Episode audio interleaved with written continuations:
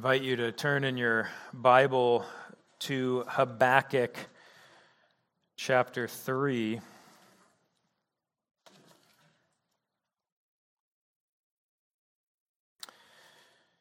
Habakkuk chapter 3, and we'll begin by reading this this morning. I invite you to stand if you're able as we read God's word, Habakkuk chapter 3, beginning in verse 1. Give you a few more seconds because it's Habakkuk. Make sure you can find it. Habakkuk chapter 3. A prayer of Habakkuk the prophet, according to Shigionoth.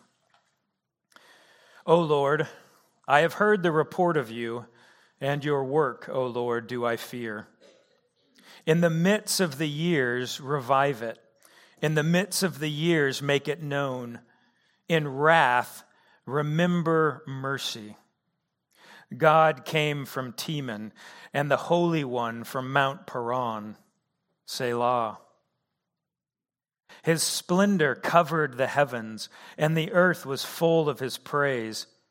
His brightness was like the light. Rays flashed from his hand, and there he veiled his power.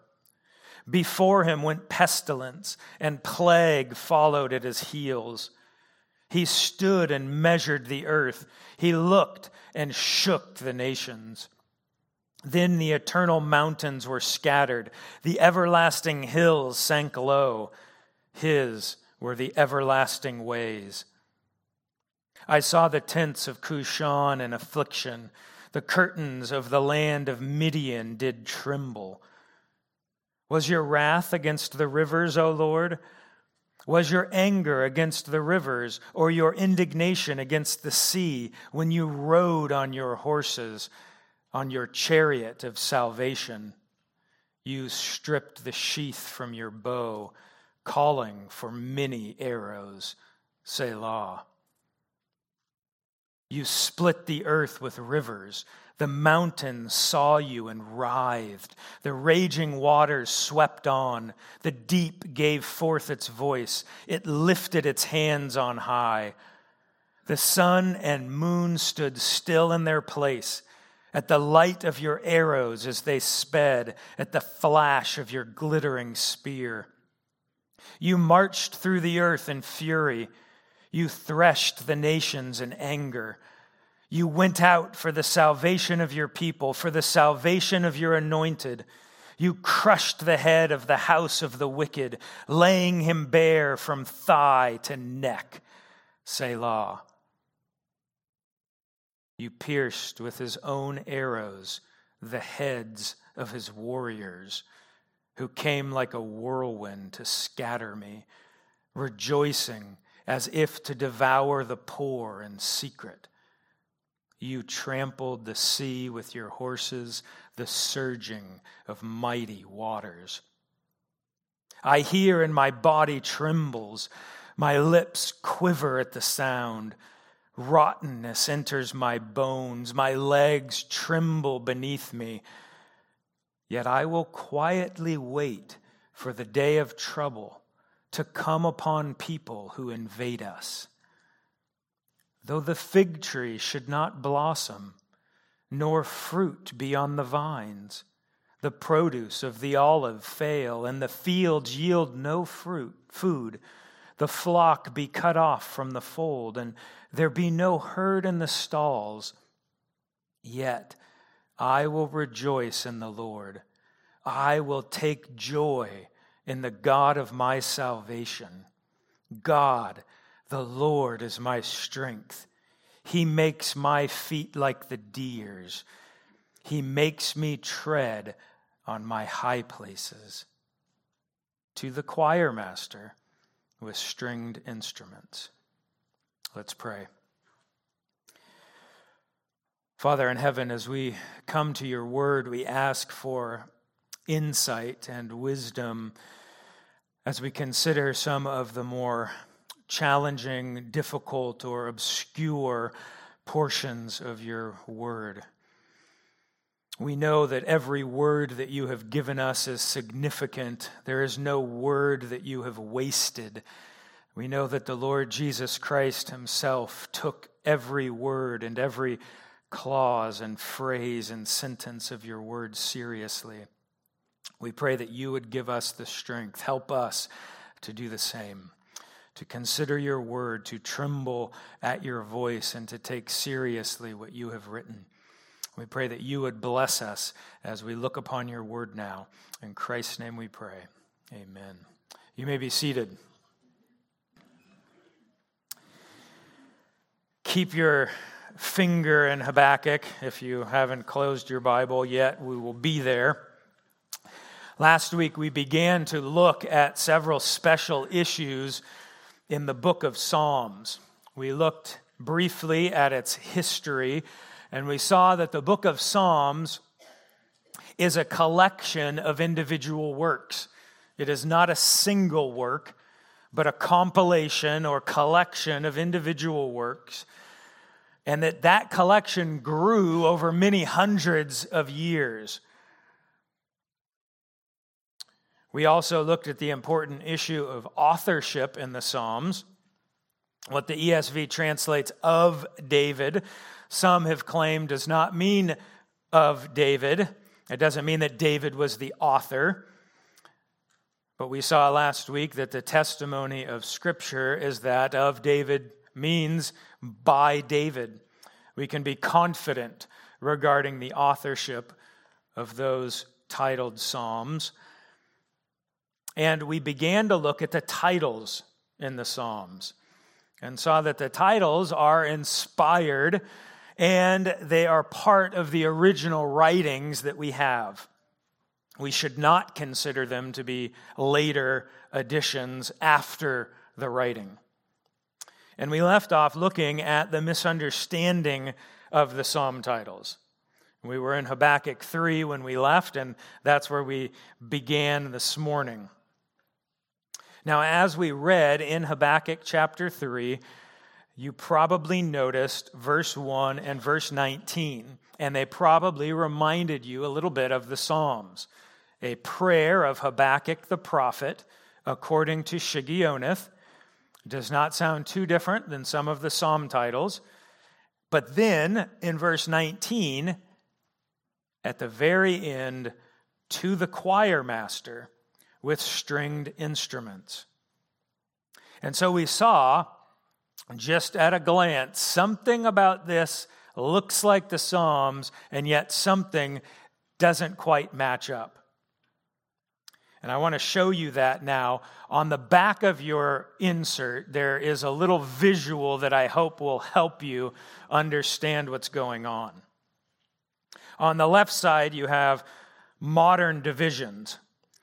And this is real simple. Keep your finger in Habakkuk chapter 3 and then turn to Psalm chapter 3. Psalm 3.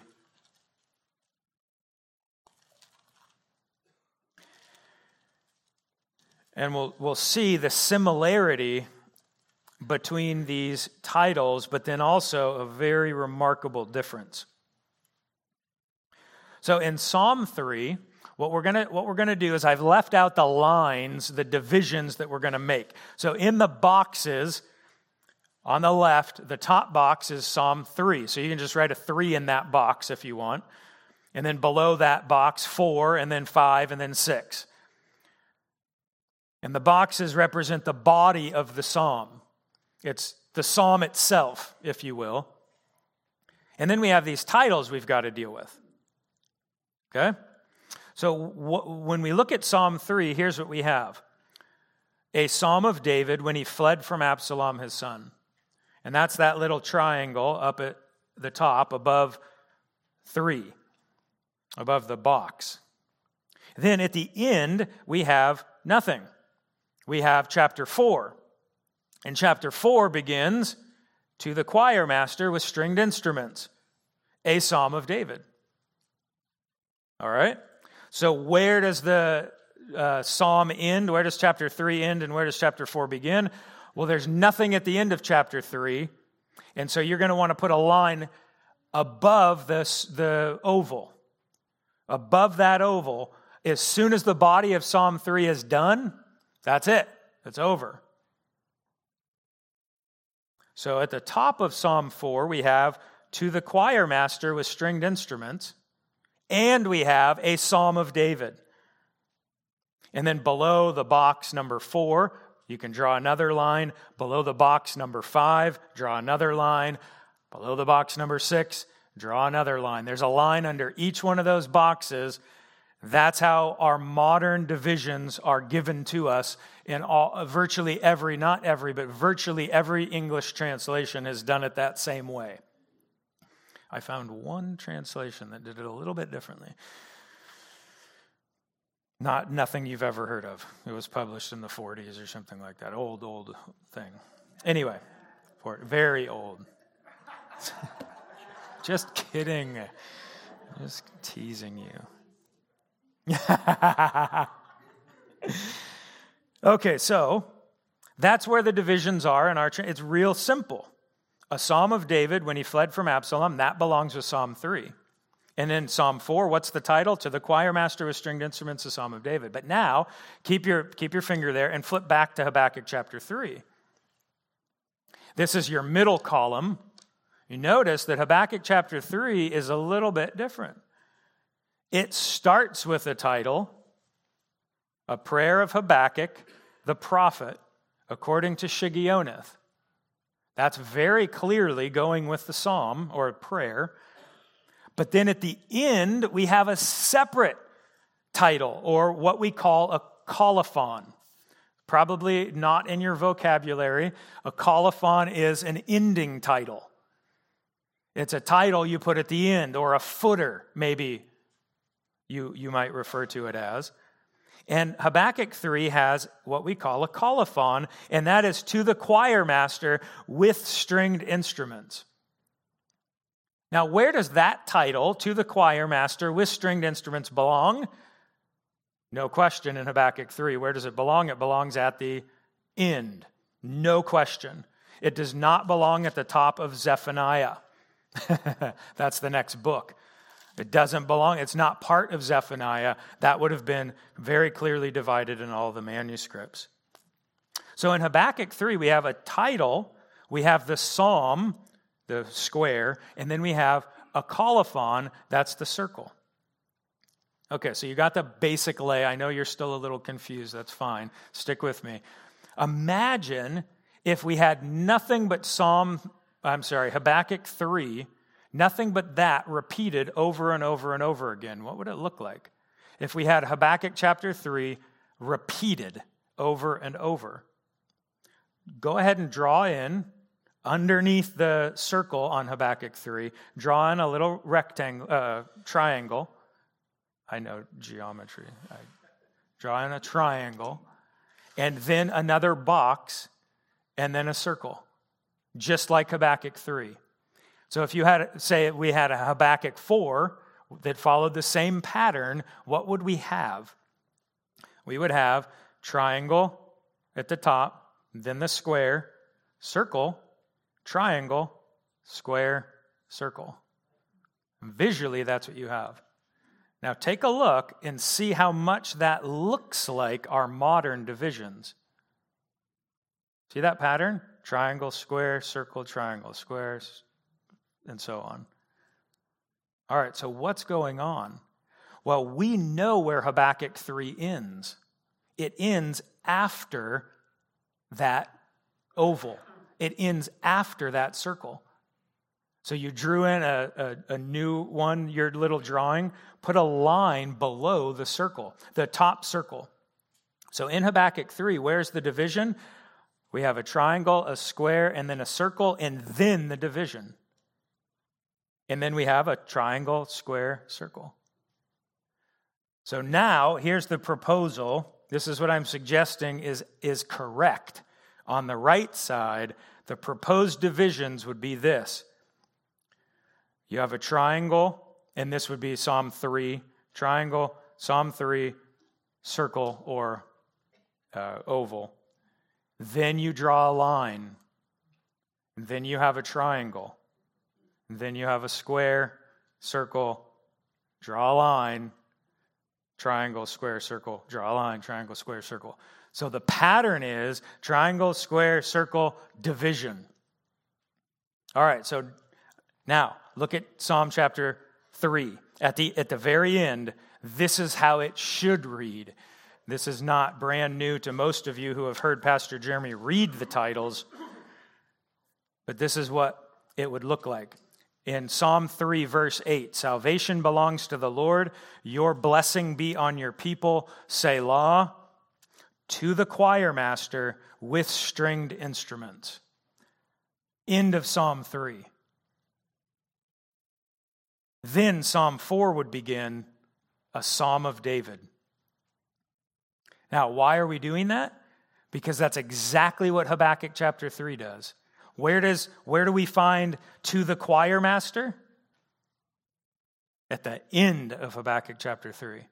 So when we're reading the text, and in the text, those numbers are on the, they're not part of the Hebrew text. Those numbers are added in. We add those in at a later time. David did not write three, a psalm of David. He wrote a psalm of David and then he wrote it. So the numbers are not part of the text. And in those, in, in that flow of the text, we're following Habakkuk's pattern, and at the end of the psalm, we find to the choir master with stringed instruments. Does that sound familiar? That's exactly what Habakkuk 3:19 says. To the choir master with stringed instruments. There we go. So that's the proposal of the division of the psalm titles.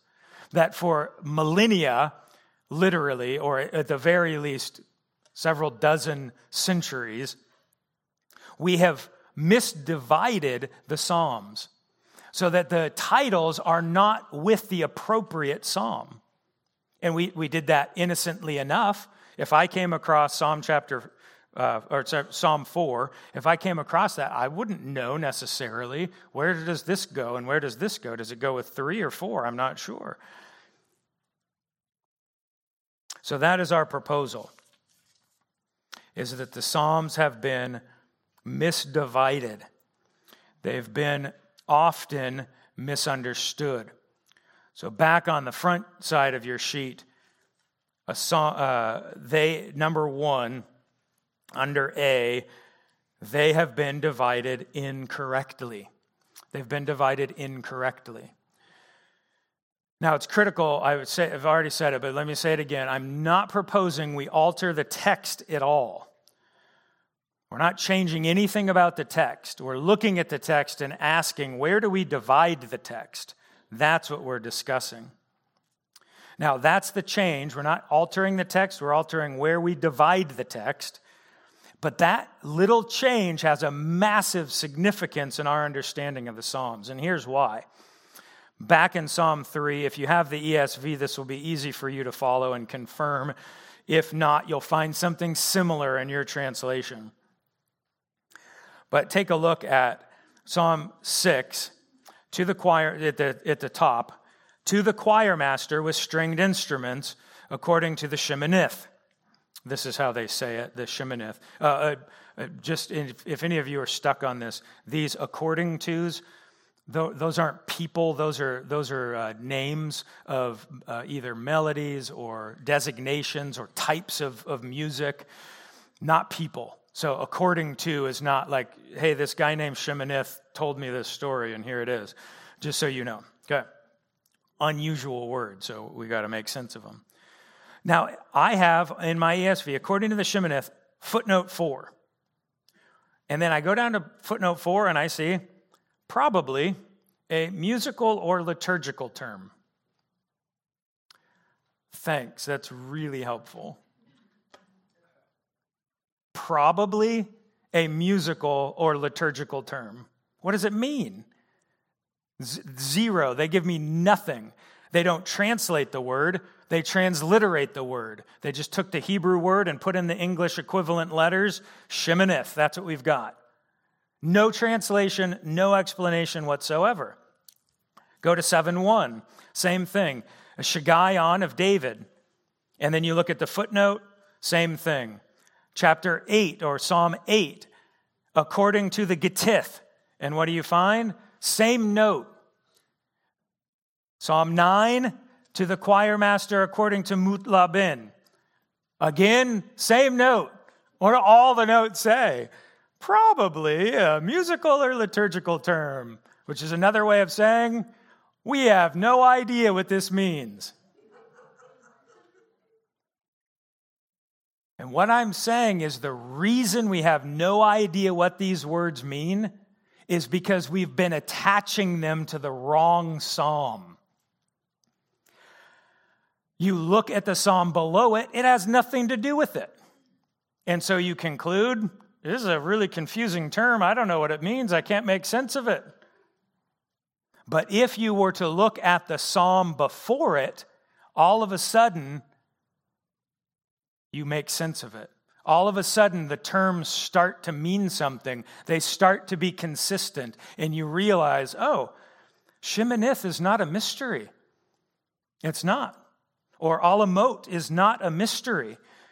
It means something, but if you have it attached to the wrong psalm, good luck trying to figure out what it means. All right, so they've been divided incorrectly. And this results in a lot of confusion, and that's seen in almost all of the footnotes in the Psalms. Probably this, probably this, uncertain, we're not sure. I'm not saying that if you uh, divide them properly, all of the mystery is going to disappear. It's not going to take care of all the difficulties, but at least we'll be talking about what does this term actually mean.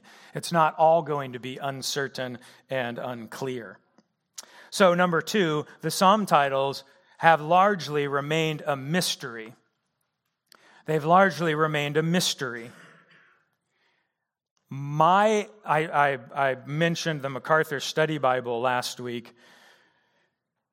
My belief is the reason he says these are probably late additions and they're largely reliable. The reason he says that is because we have no idea what they mean. And if you're looking at a bunch of words that we have no clue what they mean, our tendency is to dismiss them, to disregard them. We can't figure those out, and so let's just ignore them. If we understand them properly, then we're not going to treat them so lightly. Okay, so things will begin to make a lot more sense if we divide them properly. Now, uh, let's go through a few other points on the titles. These are new, these weren't in your notes last time.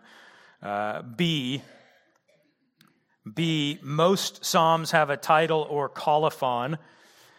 And I say most, I mean uh, it's like 88%.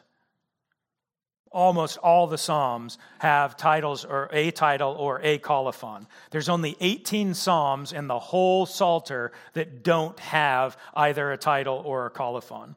I give you those Psalms in your notes. So this is Usual or unusual to find a title? Very usual. Very usual. It is common, it's what you would expect. You're more surprised, in fact, much more surprised, if you find a psalm and it doesn't tell you anything in the title or in the colophon. C, let's look at the historical information contained in them just a little bit. You all uh, are familiar with several of the uh, titles that include that historical information. The historical information found in the titles varies widely uh, in terms of its size. The shortest one is only two words in the Hebrew, just two words. Uh, when David was in the cave, that's one of them. When David was in the cave, just two words in the Hebrew. And then the lo- longest one, Psalm 60, is 16 words or so in the Hebrew. There's some hyphenated words, so if you, 16 to 18, depending on how you count the hyphenated words. So, very, very broad spectrum of how much information. Some of them are very short, some of them are longer, but there's only 14 of them. There's only 14 historical titles in the whole book. So, do we expect to find a historical description? No we don't. It's unusual to find a historical description. It really, what the author is saying is, you need to know this background before you read the psalm. Here's what was going on when this psalm was written. And interestingly, number two, the historical information is entirely Davidic. Every single historical note is Davidic. David wrote it. That's like the adjectival form of David, Davidic. You're all with me? Okay. Who's this guy, Davidic? David is the man, and he wrote this psalm. All of the historical information we have is Davidic. Now, that matters because where do we find out about the life of David?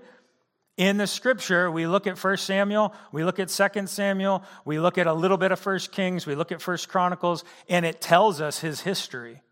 From those accounts, the Psalms are written, and they almost all connect directly to an event that we're aware of. So David will tell us, he'll say something like when he was in the cave. When David was in the cave, and we're like, oh, I remember the time he was in the cave. And we can go back in Samuel and we can find that and we can read more about it. So he's giving us that context. D, D, there are many unfamiliar words in the titles. Many. In fact, most of them, if you take out the historical information, most of them are unfamiliar. There are way more terms in, in, the titles than we can deal with this morning, but I thought it would be helpful to cover a few. And so, what I've done is looked at the most common of those titles. We're not going to spend a bunch of time on this, but I think this will be helpful to you. When you see these words in the titles, they do mean something. They mean something. Uh, and what I've covered in, in, in number one and two, I've covered all of the terms outside of the narratives. I've covered all of the terms that occur more than twice, almost all the terms that occur more than once. So I've left out the ones that only, you only find one time, not discussing those, but all those that are repeated, I've listed here, and I'm giving you a brief description or explanation of them. Now, go back to. Um, uh, Psalm, well, not back to, turn to Psalm 44. It was in God's providence that Psalm 46 was read and sung this morning. There was zero connection, and it's fascinating. It's one of the more significant Psalms in relation to the titles. Uh, but we're in Psalm 44. Psalm 44, and we have in Psalm 44 to the choir master the sons of Korah. That's what the title is. Then at the end, that is Psalm 45, to the choir master according to Lilies. Now, how do we talk about those two titles? Because what I'm saying is, to the choir master according to Lilies belongs with Psalm 45. That can be really confusing. I'm sorry, Psalm, Psalm 44. It belongs at the end of Psalm 44. So it can be confusing. And so what I do is whenever I'm talking about the colophon, I put a C next to it in the notes. There's a little C next to the psalm if it's the colophon. That way you're not looking in Psalm 45 for Psalm 44's colophon. All right, that's just a note. Now let's look at these. Number one, types and de- designations. And then number two, we'll look at the styles, the occasions, and the choirs. Number one, types and designations. These are all found in the tops or the titles of the Psalms. Number two, those are found in the colophons at the end. So a maskil, what's a maskil? I could even ask you, what's a psalm? Ooh, what's a psalm? You give me a definition of a song, and it's ah, something like this. Ah. Is it a song? Then why are we sometimes told a psalm a song? Is it musical? Probably. It's always poetic. Always poetic, no exceptions. A psalm is poetic. It's usually musical and it's usually like a song. But it could be instead of like a, a normal song that you would just sing, it could be a prayer or something else like that. But you're familiar with a psalm. What about a maskil? A maskil is a, is a specific type of psalm which is designed to instruct or to teach. And so the maskils are songs of instruction. You could translate it a teaching psalm, a teaching psalm. And I give you all of the maskils in the notes. A miktam, second, a miktam. A miktam is a personal prayer or plea to God a personal prayer or plea to God. So this is number one, B, miktam, a personal prayer or plea to God. We have several of these miktams, and each of the miktams focuses on this direct speaking to God. Some of them are to the choir master, which does not mean they're all private. We can all sing a personal song to God, can't we? We could sing a song together like, I love you, Lord. I love you, Lord, and I lift my voice. We could sing that together, but it's still a personal prayer to God. And that's what a miktam is. It's that personal, I'm speaking directly to God. I'm not just talking about God, but I'm speaking directly to Him. And that's what a miktam is. A shiggaion is uh, very interesting. It's the it's translated or transliterated in Habakkuk 3, uh, shiganot. And it's, that's the plural of shiggaion. In the Hebrew, when you make it a plural, uh, you have the ot ending or the im ending, depending on its gender. So it's ot. So it's a uh, shiganot instead of a shiggaion. They're the same thing. And a shiggaion is a song or psalm of great variation. So variation is, is the, the key. The word uh, shiggaion can sometimes be translated something like sin or transgression because when we wander and we vary in our path, what do we do? We go off God's path, we sin. So it can describe sin, but the idea is wandering, or in a musical sense, there's great variation. Now, when I read Habakkuk chapter 3, as we started, how many of you were struck by the ending and how different the ending was from the rest of the psalm? And that's the exact idea. Habakkuk is talking about all this powerful stuff anger, even, God doing these remarkable things, uh, very violent things, and then all of a sudden, calm. I will wait for the Lord. I will trust in him. He makes my feet like the deer's. All of this uh, shift. And that's the idea of the Shiggaion is this great variation, this huge difference. I would say, in a broad sense, it's like uh, the music of the Romantic period, not the Baroque period. Typical Baroque period, one emotion, one thought throughout the whole thing. It's very straightforward in each piece. You, then you shift over to the romantic period, and oh my goodness, you're going from happy to sad to angry to, and it's just going all over the place. That's why they call it the romance, all these emotions and feelings that are expressed in it. And that's the idea of the Shiggaion, a song of variation. Then D, another one you'll find, is the Song of Ascent. And they're all together, all of the Psalms of Ascent or Songs of Ascent are in Psalm 120 to 134. Every one of them is a psalm of ascent. And these are songs, it's called a song of ascent because the Jews would sing these songs on their way up to Jerusalem for the feasts. At least that's what the, the tradition was. So it's a song of ascent, not because each of the songs ascends in musical terms or something like that, but because the people would ascend to Jerusalem. They'd be going up to Jerusalem and they would sing these songs. So they're particularly focused on Jerusalem, on Zion, the mountain that Jerusalem is on, and that's their focus. All of those are the most common. That takes care of probably 95% of all of the names that you don't recognize in the titles.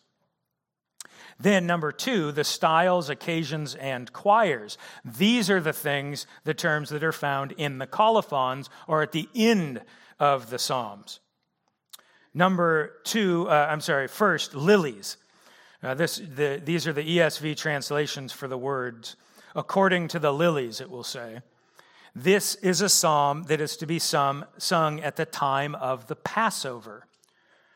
The Jews had spring festivals and they had fall or harvest festivals. The Passover is the spring one. That's the time of the lilies. It's when the lilies are coming out. the bulbs, if you will. So the lilies are coming out in the spring, and so these psalms are called, they're according to the lily psalms or Passover psalms. They're to be sung at the time of the Passover. They have a, a, a focus on the Passover, God's deliverance from Egypt, and his salvation. B, do not destroy. This is a real weird one you see in the titles. According to do not destroy. What on earth? or, or Muth-labben, um, similar. According to do not destroy, these are appeals for deliverance. Appeals for deliverance. And interestingly, they are not talking about salvation, as in sins, deliverance from sin they're all focused on the enemies of, of, of David or whoever the author is. So it's like an armies outside of the castle walls, that kind of prayer for deliverance. A prayer from physical, temporal uh, harm. You want deliverance from, from those things. That's the do not destroy styles. Then C, Gittith. The Gittith is at the time of the Feast of Booths. This would be the harvest uh, feasts. So the Jews have the feast of the Passover, feast of booths. This is the one in the fall. This talks about God's provision for the Israelites during the wilderness wanderings. Then uh, Moses instituted the feast of booths. Every year, literally every year, they had to go out and camp in tents for a week. They had to do tent camping one week out of every year. Just telling you, it's biblical, people. You need to go on camping trips.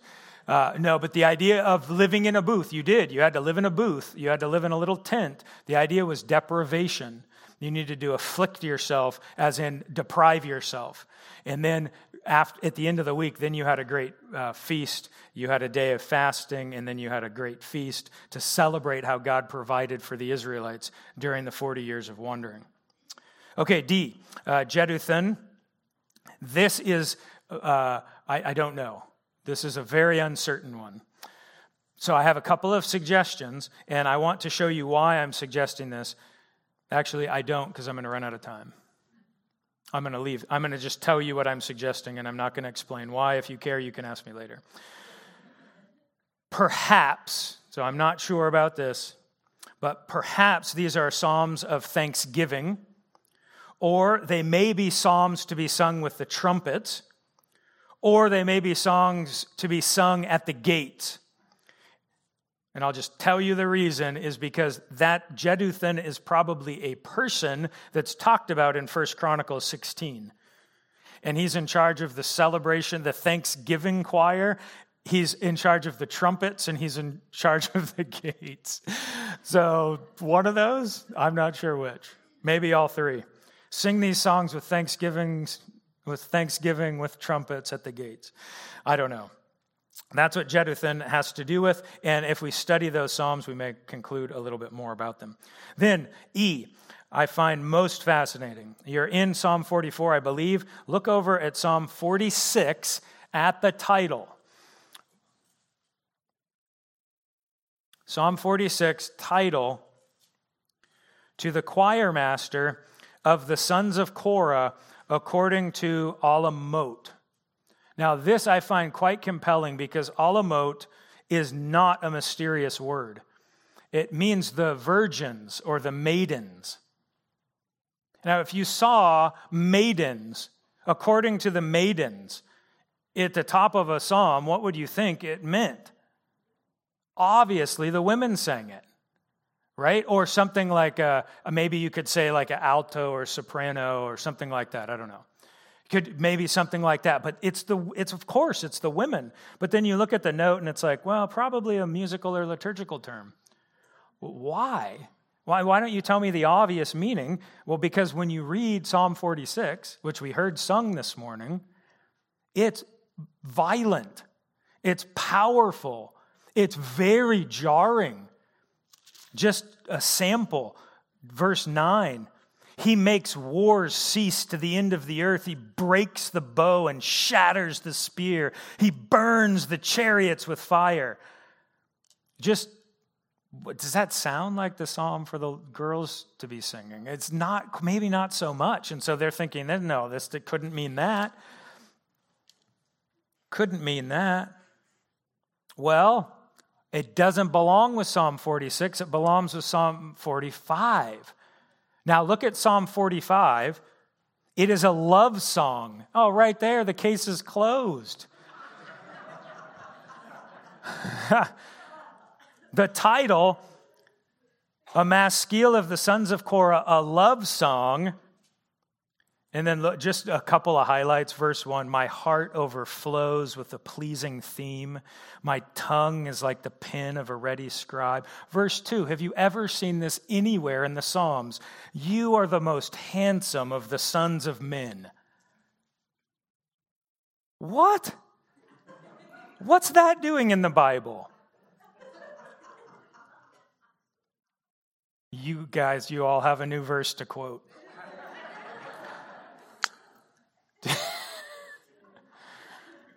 you are the most handsome of the sons of men. Probably not comfortable for the guys to be singing that, is it? But it does make sense if it's the virgins, the maidens singing it, and the ladies' choir singing, You are the most handsome of the sons of men, probably talking about this, the king.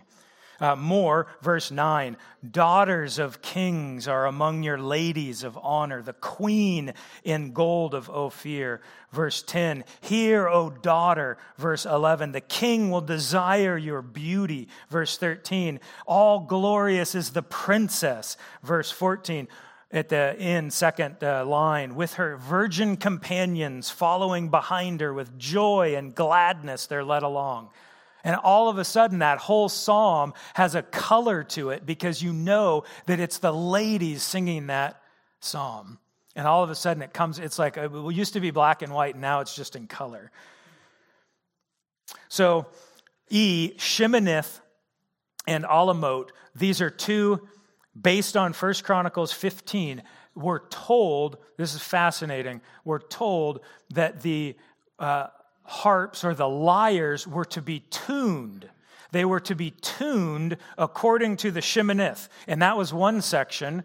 And then we had other harps that were tuned to the Alamoth. Oh, wow. That's like, okay, they've got parts. They have different instruments that, uh, that go with different parts. They're in different keys or something along those lines. But therefore, I would conclude the Sheminith is probably the min. It's probably the male or the lower register, and the, the Alamoth is the higher register, the women. So these are songs to be sung by the men's choir and the maidens' choir, respectively. All right, let's end with something not in the titles, and that is the word Selah. How many of you have read that and wondered, what does that mean? Oh, I think everyone who's ever read them has probably wondered, what does that mean? And there's still lots of debate on it, but I think we have somewhere to go with it. First, uh, just looking at its pattern, Selah is usually at the end of a sentence. So it usually is at the end, at a nice stopping point. However, there are occasions when it comes right in the middle of a, of a clause, and it sometimes, or it, I'm sorry, at the end of a clause, in the middle of a sentence. And sometimes it comes at the very end of the psalm itself. So A is usually at the end, B is it can be at the end of a clause or the entire psalm.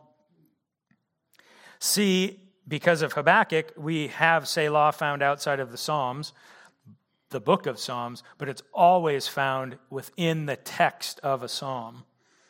Habakkuk 3, I would count as a psalm in that regard. D, what does it mean? It probably means pause and reflect. It is probably a call to stop, think about this, that's why it's at the end. It's saying, focus on, I just said something. Stop and think about that. Stop and think about that for a second. It, it, does not occur that often, but it occurs enough in the Psalms that I think we have enough we can conclude it means something along those lines. So when you see it, as I tried to do when I read Habakkuk, chapter 3 today. As you see that, pause. Don't rush on to the. We're all, when we're reading, I don't know if it's because of our training in kindergarten, but when we read, we tend to rush through things. If you see a comma, take a breath. You see a period, pause, take a breath. You see a Selah, stop, think. God wants you to focus on that. Think about that. That's important. It's important.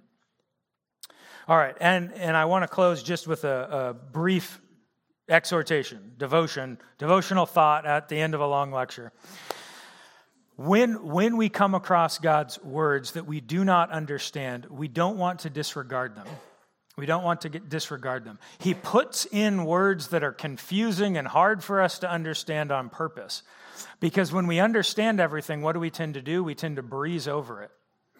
And even this word, Selah itself, is intentionally telling us go slow, take your time. Don't race through this or you're going to miss things that are really important. Not just when you see the word Selah, but as you're reading God's word, take it slowly. Pause and reflect. What does this mean? What is the implication of this? God's speaking to you, and you're going to miss it all if you're just rushing through it. So it's a good reminder for us. Not only do we take every little word seriously, God inspired all of them, all scripture is profitable, but also for us to go slowly. If we believe it's inspired and we believe that it's an inerrant, then we ought to take it seriously, think on it, dwell on this, and take it seriously. Let me close in a word of prayer as I invite the worship team up for the closing song. Father in heaven, we thank you for this book of, of Psalms and how you have given to us so many rich words. You have given to us people who are like we are, that we might learn from them. David, the, the, the great psalmist of Israel, the sweet psalmist of Israel, is such a remarkable example to us, both of success and failure, of fear and of triumph. And so we praise you for giving us a book that can, like the Psalms, point us to Christ, that we can trust in Him, that we can look to you for the salvation that we need. We praise you that you have given us this book. We pray that you would help us to treasure it, to listen to it, to reflect upon it, to take it seriously and slowly, that we might enjoy all that it has to teach us and benefit from it. We pray this in Christ's name. Amen.